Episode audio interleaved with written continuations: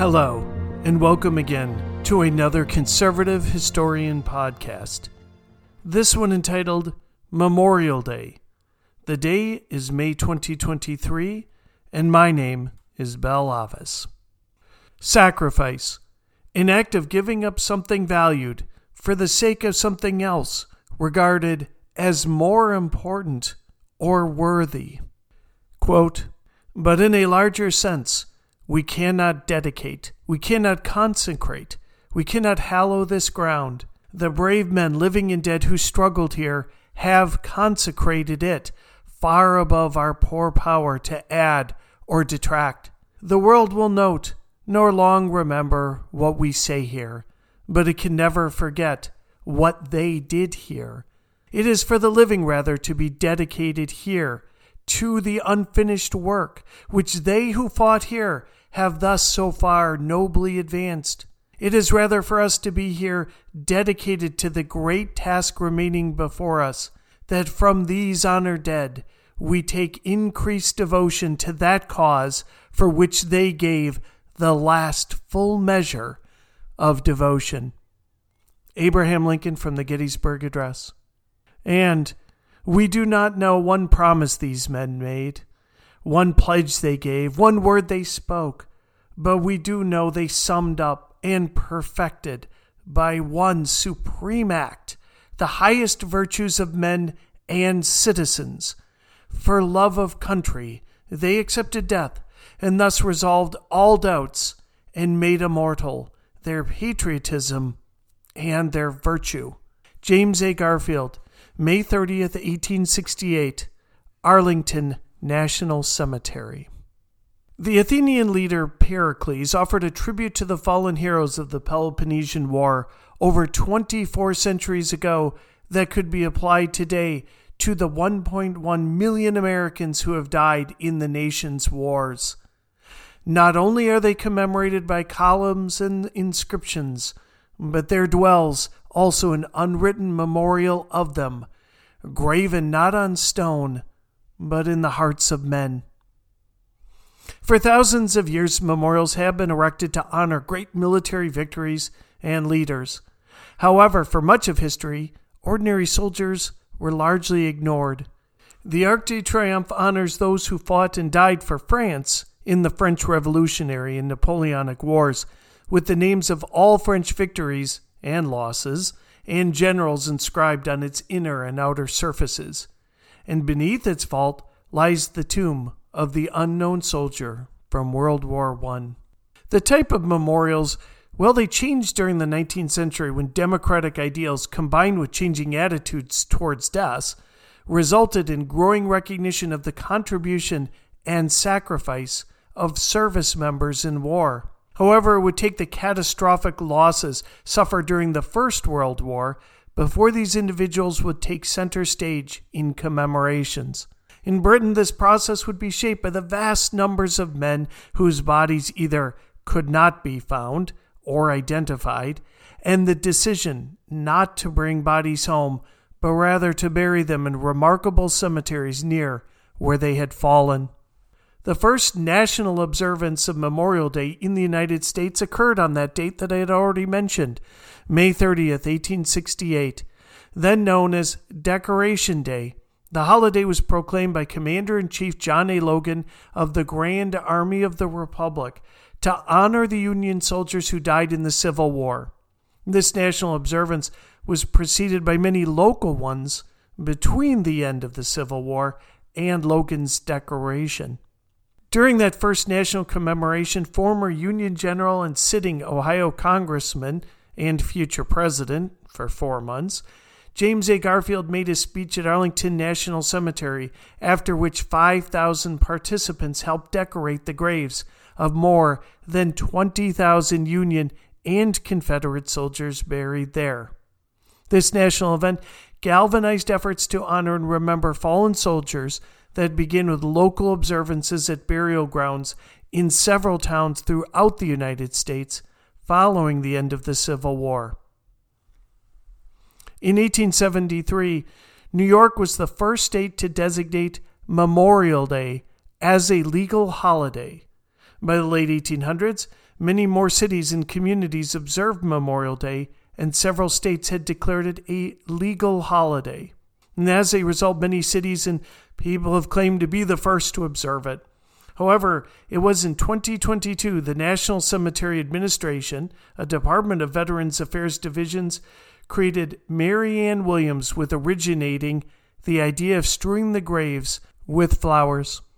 And it was the World Wars that turned it into a day of remembrance for all members of the U.S. military who had fought and died in service.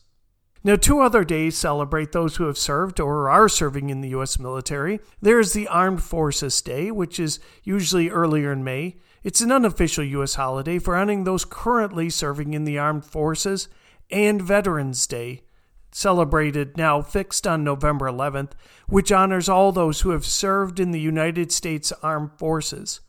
But it was in 1971 Memorial Day was declared a national holiday by act of Congress. And though it is still often called Decoration Day, it was then also placed on the last Monday in May, as were some other federal holidays. In the Declaration of Independence, Jefferson notes 3 inalienable natural rights that are guaranteed: life, liberty, and the pursuit of happiness. But unfortunately, the nature of humanity is such that others will deny these rights. And I am a doctrinaire, small government conservative with two notable examples. I believe in a police force administered best by local polities and a national standing army under civilian control, I might hastily add. And this army does not exist for political experimentation or to make social points. It exists ultimately to destroy an enemy who wishes to deny the use of the rights elucidated above.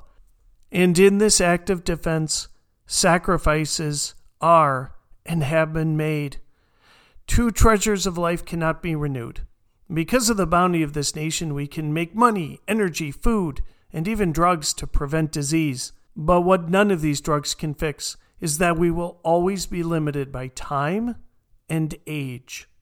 The great statesman Henry Kissinger just celebrated his 100th birthday, but even his time will end at some point. But that is the standard of our mortality, and it is different when a young, robust, 23-year-old man dies by the murder of another human. And yet, without this sacrifice, there is no Kissinger. There is no relatively unknown podcaster writing his missives and speaking into his microphone, and no listener on the other end. I can recite what happens when invading armies overrun the lands of the conquered. I can tell you about Timur the Lame and what he did to Delhi, or Alexander and Tyre. There is Constantinople in the Fourth Crusade, or Hitler in Poland. There is Caesar in Gaul. Without those who provide their sacrifice, there is no peace for us. I have married, raised children, staffed jobs. I've known sadness and great joys, but I have not owned an army taking everything I have, everything my children have, and will ever be. Here are a few names scattered from those 1 million who have made the ultimate sacrifice, that last measure of devotion, as Lincoln eloquently said.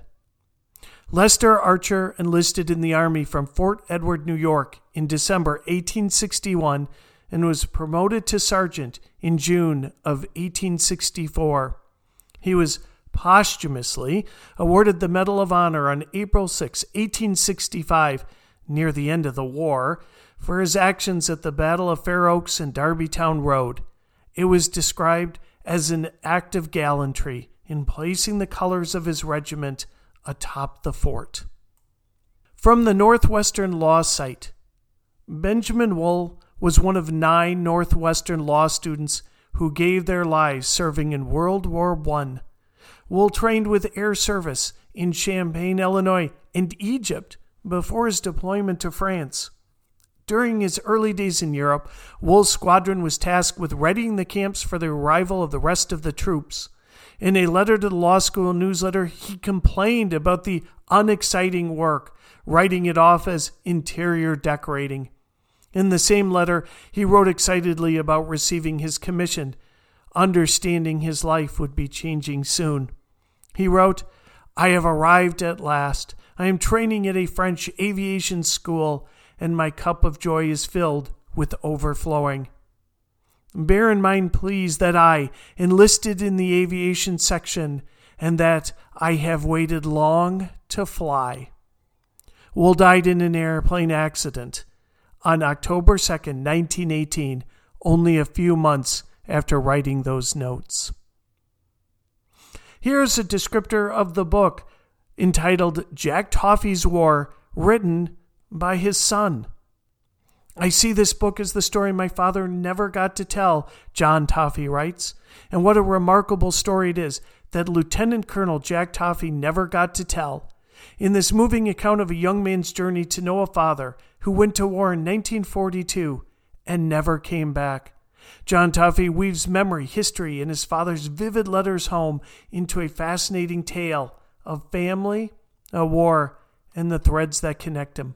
Jack Toffey shipped to North Africa, fought the Vichy France in Morocco, then the Germans in Tunisia, where he was wounded. In July 1943, he went back to war, leading an infantry battalion in the invasions of Sicily and southern Italy. And in January 1944, he landed his battalion at Anzio and was wounded again. After a long, bitter stalemate, Toffey's regiment led Mark W. Clark's push on Rome, and on June 4th, 1944, Jack Toffey was killed in the hill town of Palestrina, one day before the Allies marched into the Eternal City. On February 27th, 1968, an RF-4C Phantom II, tail number 66-0431, with a crew of two, took off from Udon Airbase, Thailand, on a photo reconnaissance mission to target northeast of Khe Sanh, South Vietnam. The aircraft failed to return to base, and a search effort was conducted over its flight path, but neither the aircraft nor its crew could be located. Following the end of hostilities, the remains of the aircraft's pilot were returned to U.S. custody and identified. However, the other crew member is still unaccounted for. The pilot of that craft was Captain Thomas Thawson Wright, who joined the U.S. Air Force from Indiana, was a 14th Tactical Reconnaissance Squadron member, and was the pilot aboard that Phantom. After his disappearance, he was promoted to colonel, and today Colonel Wright is memorialized on the courts of the missing at the National Memorial Cemetery of the Pacific. These men came from different states, different backgrounds. Lieutenant Colonel Toffey was white. Colonel Wright was black. But all are united under the same code and principle, sacrificing their lives so that others may live theirs. And here's the final line from the Gettysburg Address, that on this Memorial Day in 2023, we should remember and strive with our support of our current protectors, that none shall have, as Lincoln notes, died in vain, that we are here highly resolved that these dead shall not have died in vain, that this nation, under God, shall have a new birth of freedom, and that government of the people, by the people, and for the people, shall not perish from the earth.